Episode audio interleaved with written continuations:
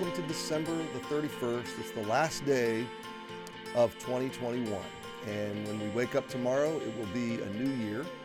And so um, I wish you the, the, the best possible new year in God's grace. Thank you for joining me for Enough for Today. Uh, we will begin our third year of Enough for Today in just a couple of months, which is hard to believe. Um, and it's hard to believe that COVID has lasted this long as well. This week we've been focused on getting ready for a new year, and we're to do we're to finish that today. And I'm to be brief. Uh, you probably have plans today to get with friends or family and welcome in the new year. We're also getting ready for a great weekend at Emmanuel. Really, the next several weekends at Emmanuel as we kind of start the new year together as a church just praying that uh, this will be a great year of spiritual growth for our church family and a great year of ministry, gospel ministry.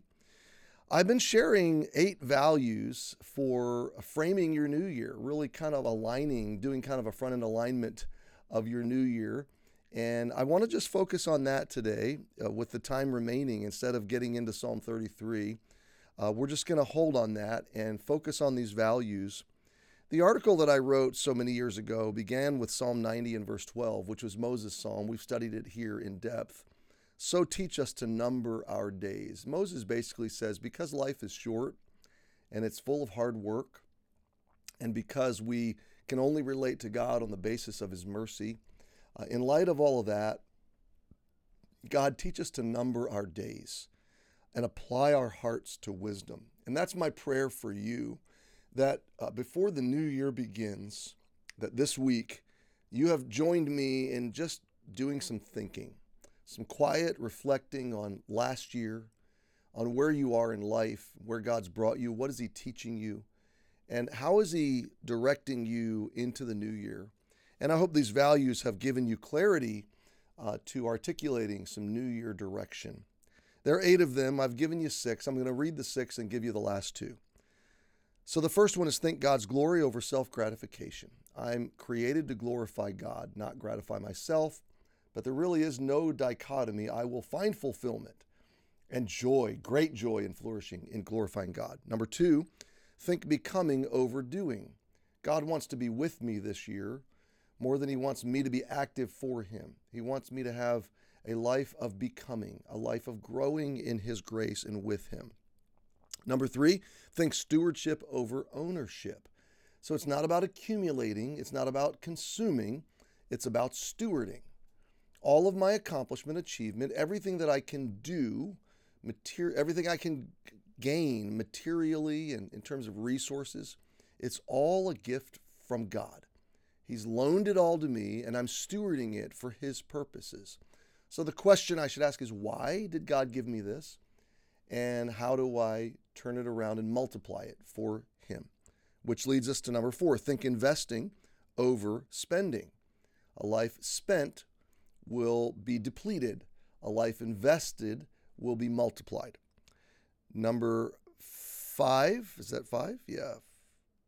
One, two, three, four, five. Think important over urgent. So this now gets real practical.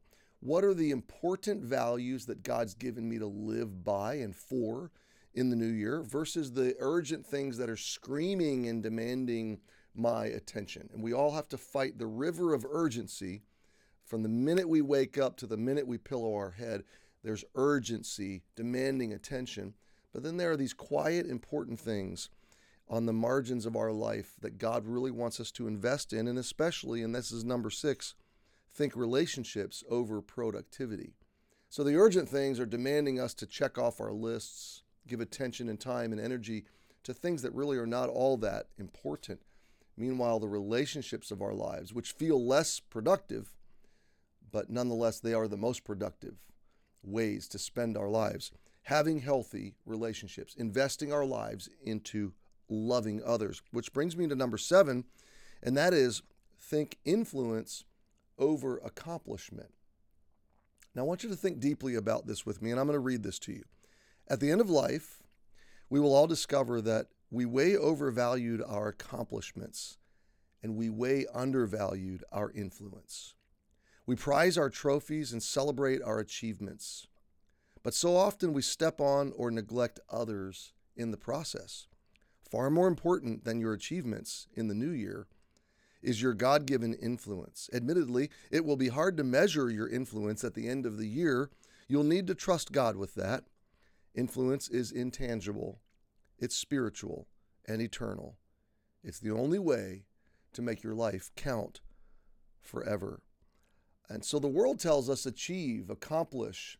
But if you think about it, my friend, accomplishment is self centered. It's focused on me and my own gratification in comparison to others. But influence is other focused. Influence is how can I help you succeed? How can I help you flourish? How can I help you become all that God wants you to become? And that is truly a great passion that should consume us all.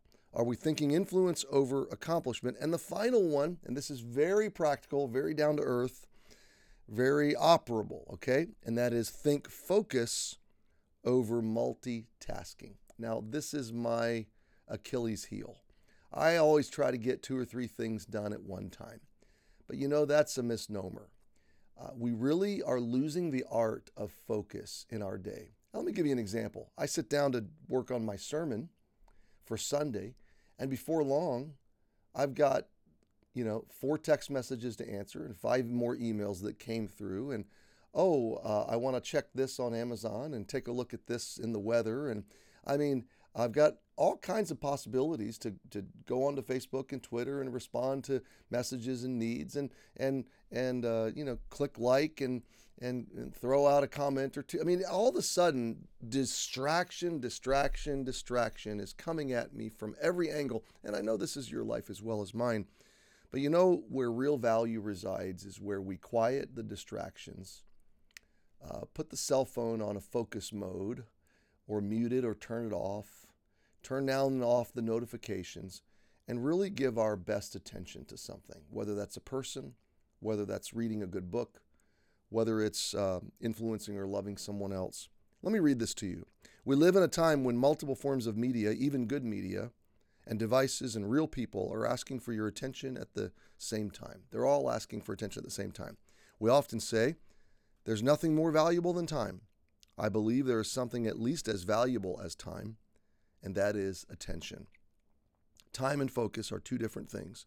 One negative impact of technology and media is our collective loss of attention span. Our ability to focus, especially on relationships, has greatly diminished. We must recapture uninterruptible moments. We must renew our attention spans for God, for people, and for high value priorities. Anything of eternal value requires focused attention. Your attention span is under assault, so guard it carefully. Now, my friend, I give you eight values. It's one thing to read them, it's another thing to truly ask God for His grace in aligning your heart to living them out. When you do, and as you do, your conscience will bear witness within you that you're aligning your life with biblical values, with God's values. His Holy Spirit will affirm you, His hand will provide for you, His wisdom will guide you, and His strength will sustain you to living the new year in His highest values. So live this year like it will be your last. For we all know that it very well could be. Oh, my friend, I'm not in a hurry to go to heaven. I hope the Lord comes back this year. But I am in a hurry to do it right. I want to live this next year in honor to my God. I hope you do too. And we close out this year of, of 2021. Happy New Year from me and from ours. I love you, and I'll see you in the new year.